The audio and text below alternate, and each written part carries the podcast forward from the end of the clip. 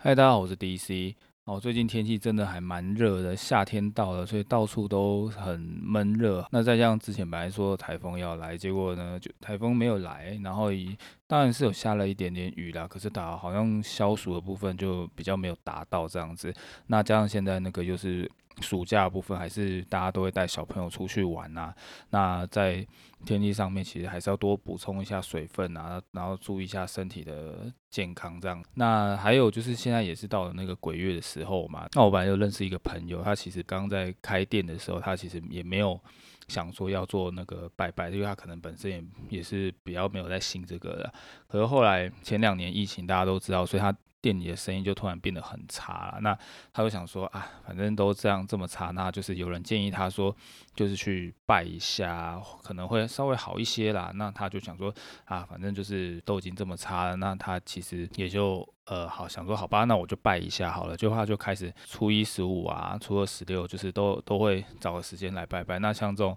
嗯民俗月的部分，其实也会做普渡的动作啦。就后来他。就是店就是撑下来了，就是诶，比他想象中的越来越好啦，所以他后来之后就开始慢慢有这个习惯，所以其实这种开店做生意啦，或是像那种业务类的，其实还是宁可信其有啦。那冥冥之中还是大家会保佑，就是有一个心里有一个依靠，也会多多少比较安心一点啦。好了，那我们现在回归到我今天要讲的部分啦。我今天主要讲的其实是那个外国债券的部分啦，因为像最近其实还蛮多的银行啊，或是蛮多通路的部分，其实他们都有在做外国债券的这个部分。那原因是因为什么呢？因为呃，美国要升息嘛，那大家这一个月以来其实。会关注到除了股市以外，也会关注到那个美国公十年期公债殖利率的部分啦。那之前有人在说什么，有一些呃长年期跟短年期有一个利率倒挂的一个部分，那其实都是跟那个债券的殖利率、十年期公债殖利率是有相关的。这个部分的话，其实多少都会影响到就是外国债券的价格的部分啦。因为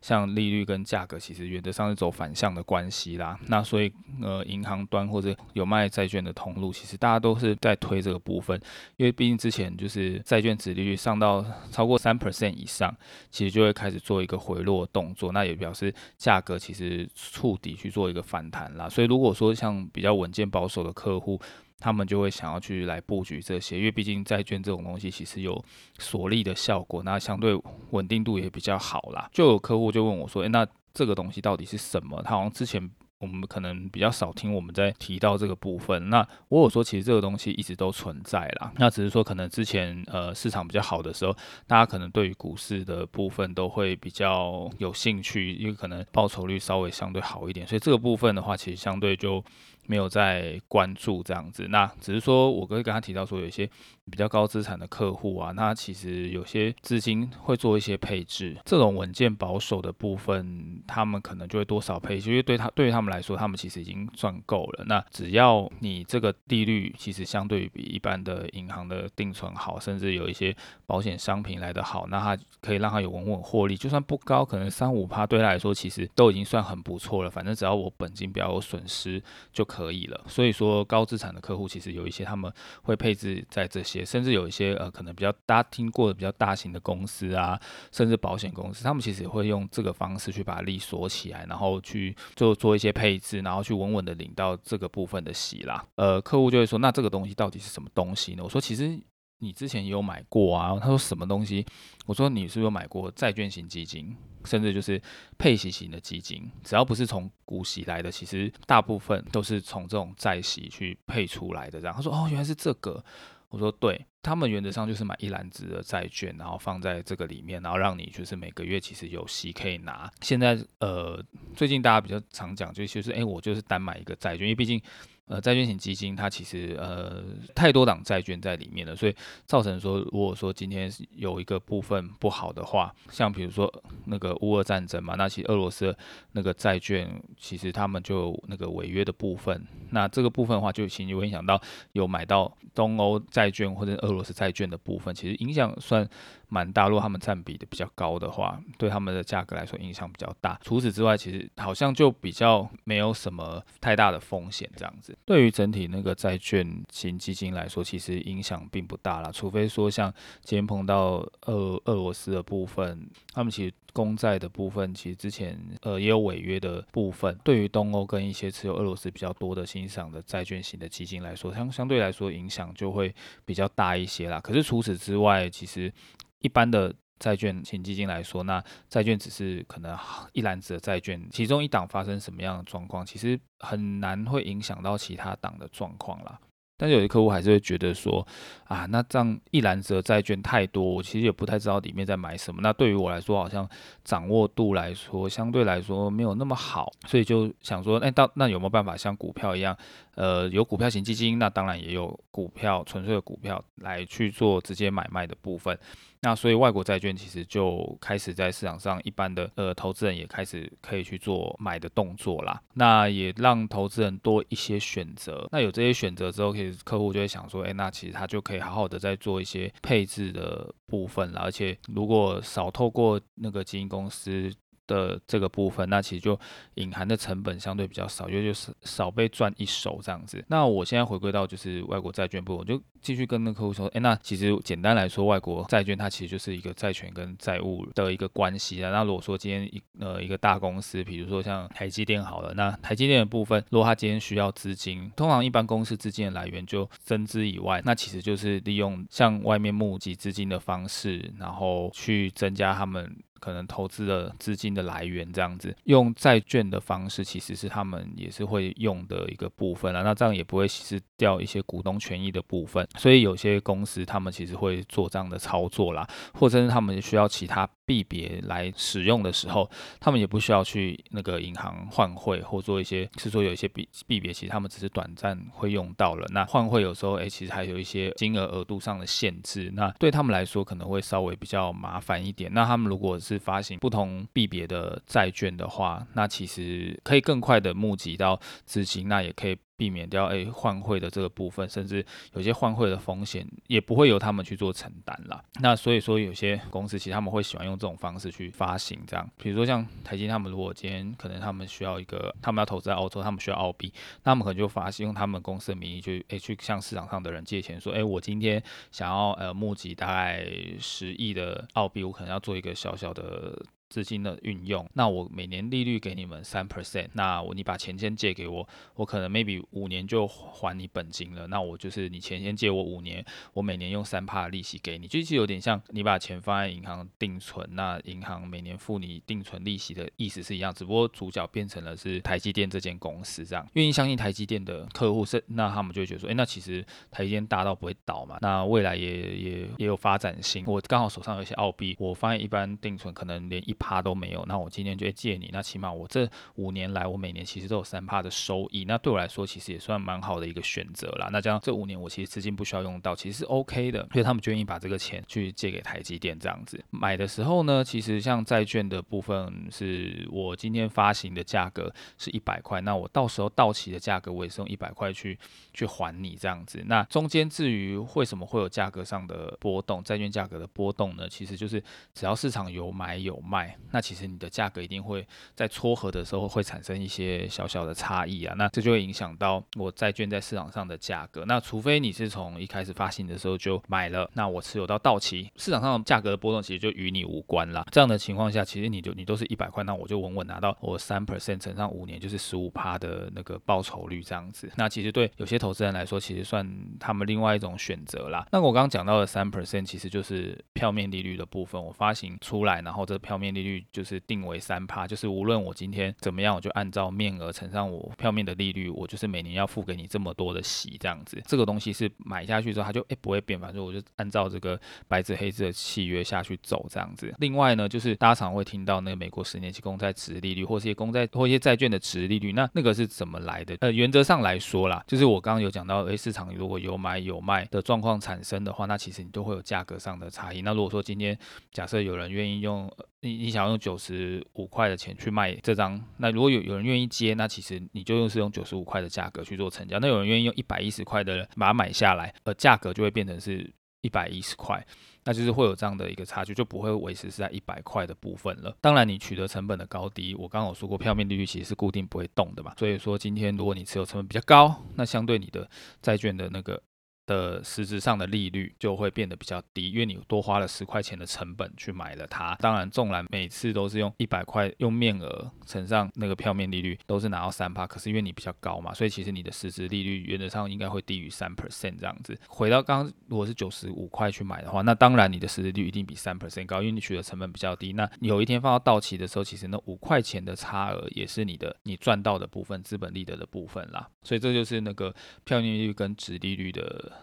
差别。再加上，其实有的时候发行的，就像我刚刚说，其实他他只要借五五年，我发行五年之后，我钱就还给你。那有的人说，哎，我想要发行十年，我想要你资金借我十年。那有的会二十年甚至三十年不等，就看到那这张债券发行起来的，呃，它需要的时间的长短，其实也是由那个公司去定出来的话。这部分的话，因为毕竟你时间越长，其实你在价格上的波动或未来市场风险的不确定性，一定也会稍微比较大一些些。所以呢，在利率的方面跟其他条件的方面，相对于要优一些些，其实。人家才会愿意把资金借给你这么长的时间啦。越接近到期，大家其实都知道说，哎，价格就是回到会回到一百块，所以价格的波动度会跟你期间的长短其实会有相关的。如果你越接近到期日，其实你价格波动度当然相对就越，低啊，因为大家都知道一百块，谁也不愿意花比较多的钱买它，甚至花比较少钱卖掉它，所以其实都会围在一百块的上下。那如果说期间今天比较长，那其实未来大家都不知道，所以变说那个价格的空间，它的弹性就会来的比较。大一些些。那一般来说，如果是投资等级债的话啦，其实大家比较常看到指标，其实新闻上大家都会看到，常常听到是美国十年期公债殖利率这个部分啦，因为殖利率跟价格是反向，所以它其实也会当成大家对投资等级债的一个参考的指标啦。那呃，投资等级债其实以现阶段来分，其实呃，我是不确定大家知不知道。那我简单在这边说一次，其实呃，债券的等级是有分三个 A、两个 A、一个 A，然后三个 B、两个 B、一个 B，然后 C 跟 D 这样。原则上三个 B 以上就三个 B、一个 A、两个 A、三个 A 这个部分其实都会大家都统称是投资等级的债券啦。那三个 B 以下其实就是非投资等等级的债券，然后或者说有些人翻译是垃圾债券或是高收益债券，其实都是指同样一个东西啦。那这些那个债券的那个信用风险等级是怎么分呢？其实你国际上其实有那个三大三家大家的那个信用评等的机构啦，其实就是 S M P，就是呃标准普尔跟穆迪，然后还有惠誉就 Fitch 的部分。那原则上这是有这三家，他们各自会对于公司甚至就是这张债券做一个信用评等的部分啦。那大家就是。参考这个信用评等的部分，然后下去诶考虑说你是不是要持有他们这档债券这样子。那一般来说啦，就是这个呃信用。债券的信用评等高低，其实就有关于那个利率的部分啦，就或者价格的部分，其实多多少少都会有一些影响。大家想一下，如果今天是一间小公司发行债券，然后要跟市场的人去借钱，那相对于跟台积电比起来，大家比较愿意去信任哪一间公司呢？这不用讲，因为按照以目前状况来说，还大家还是会选择台积电嘛，因为毕竟相对来说比较稳健，那也相信它未来能够就是付得出息跟还得了本金的部分。那小公司可能原则上就没有办法达到，在大家心里就可能相对比较没有那么信任啦。小公司可是也需要资金啊，那我要怎么样就是吸引大家呢？那我就刚刚说台积电我发，假设我发三 percent 好，那这个部分我就想说，如果我今天发到八 percent，那你会不会愿意把钱借给我呢？或许有的人会觉得，哎，八 percent 很好啊，那我可以把钱借给你，那我愿意就是花呃承担一些风险，然后我得到比较高的利息这样子。那有的人。觉得我不要，我就是稳稳的拿这三 percent 就好了。市场上就会开始，就是有一些人会愿意把钱借出去，那就间接达到他的的目的，就是我今天就是有办法额外就是借到钱，然后去我去扩设厂房或去做使用这样子啦。因为高风险高报酬嘛，所以有的人会愿意多承担一些风险，然后去得到比较好的利啦。那其实这就是每个人选择的不同啦。那其实呃，这样我就讲到说，相对于在外国债券来说，其实它最大的风险就是发行的机构倒掉。比如说这间公司它倒掉，它付不出来这个利息的部分也好，本金的部分也好，那原则上统我们统称都是叫违约。其实这当然也会影响到他们未来在市场上的那个信用的部分。那或者是后续他们假设还要再发行债券的话，其实多少都会受到影响啦。第二个就是因为毕竟外国债券其实原则上都是用外币去做计价的动作。那有些汇率风险的部分，可能大家还是要留意一下。如果假设你取得成本够低，那其实也不用担太担心这个部分了。那如果有的人是为了要买这个外国债券而特意去换汇的话，那其实看一下自己能够承担多少的汇率的波动啦。那如果说像有的币别波动度比较大的话，比如说南非币的部分，那其实就要考虑，因为有时候你可能会赚到利息而赔掉你的汇率啊，因为毕竟它波动度真的相对比较大啦。那如果说假设你今天是美金的话，那当然可能还是会有一个循环，会有一些波动。可是原则上它呃上下的幅度其实都还算可以控制，其实大家也都能够接受啦。纵然你最后还是持有美金，其实你也可以呃出去玩也好，甚至就是我币转成其他币别，甚至我可以等，反正我如果不用，我可以等等到它其实汇率再回来的时候，其实还是相对于其他币别来说还是比较有机会的啦。还有一个风险就是像国家风险，甚至这间公司的风险啦。比如说像呃之前大家比较常会持有那个俄罗斯的公债的部分，就是像有一些基金的部分，或者是一些保险公司的部分啦，或一些大公司的部分，他们其实都会在债券上做一些配置啊。那前一阵子其实就是俄罗斯的债券到期该付息了，可是他后来却没有把息付出来，那有那个保险公司其实就没有收到他们息的部分，那这个部分其实就是做违约。其实这些保险公司可能也没想到说真的会战争啦，甚至说大家开始对他们那个做经济制裁的部分，那个是以前想都没有想过，因为毕竟想说这么大的国家怎么可能会违约呢？可是还是发生了，所以其实就还是大家在选择呃债券的上面，其实他们的公司啊，甚至他们国家其实还是要做一个考量啦。那最后我还是就跟大家讲说如何去选择那个适合你的那个外国债券啦。那每个人其实在意的地方不一样，那我原则上就就大概先整理几个让大家参考。其实第一个就是以利率来说啦，那通常他们的利率一定会比定存高，甚至有一些呃储蓄型保单的部分，其实相对来说会比较高一些啦。那其实如果觉得利率以利率为主的人，那其实你就可以去做利率这个选择。那当然就像我刚刚说的，可能公司跟跟国家的部分，其实大家还是要斟酌一下，看自己是不是能够承担这样的一个风险。那第二个是以本金为主啦。那如果说今天有有的人会想要赚资本利得的话，就是短期内不用到钱。那就像我刚刚说，如果台金九十五块，那你买下去，到时候会给你一百块的部分。那这部分其实有的人会在意本金波动的部分。那呃，是不是也不愿意多花一些成本去购买它？纵然它最后算出来的殖利率相对于来说，呃，比呃定存或者我刚刚说的一些稳定配息的。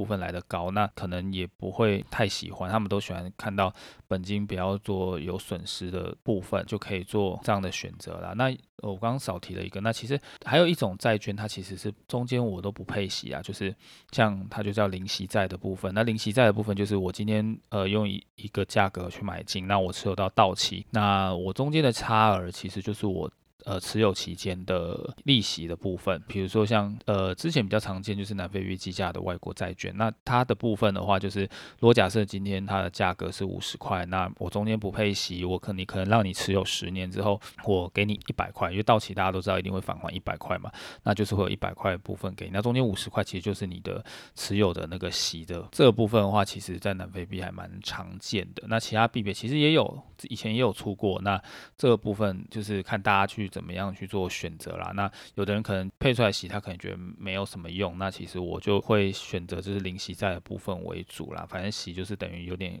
滚在里面的概念这样子。那第三个的话，其实年期年期去做区分，因为有的人他可能这个资金可能想要用到时间点不一样，那他有可能不想要有太有损失，那或不喜欢价格其实波动度太大，那其实你就可以选择年期比较短的一个商品啦，年期比较短的外国债券啦。年期短的话，就大家我就像我刚刚说，大家都知道，其实波动度是大概一百，一定会在一百块上下去做波动嘛。所以其实假如你的成本低于一百块的话，其实就不用太。担心会有本金上的损失，那到时候持有期间较短，所以其实波动度价格的波动度相对来的比较小，这样子。那有的人可以放比较久，那他必须承担的波动度就会稍微大一些。那有的人觉得无所谓，反正我钱就是放在这边不会用嘛，那其实就可以选择这个部分。所以年期长短其实也是给大家一个参考啦。还有最后一个其实也是公司的稳定度啦。那你今天买的债券也当然不希望它违约嘛，或者是你这一笔钱拿不回来。在选择上来说，大家还是要选择大家听过的一个公司，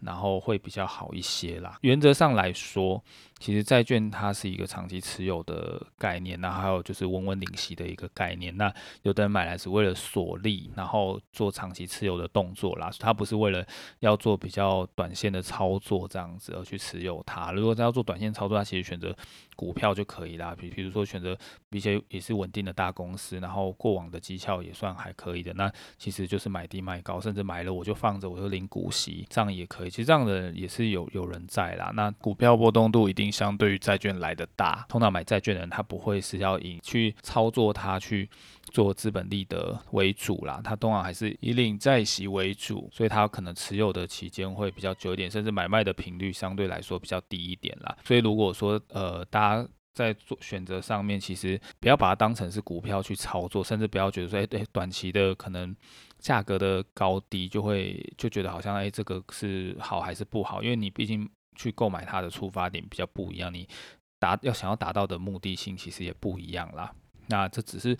作为你的呃资产配置的其中一环啦。那我目前。外国债券部分就先介绍到这样，那但我才知道有一些地方其实没有讲得很完整。如果说大家还有兴趣的话，甚至有一些想要询问的话，那我还是很乐意就是在跟大家去做分享的动作。那欢迎大家就是、留言评分，那我有放我的那个 email 部分，大家也可以来信跟我稍微说一下，让我了解一下大家有都有什么样的想法，我在后续再跟大家做分享。那我今天就讲到这啦，拜。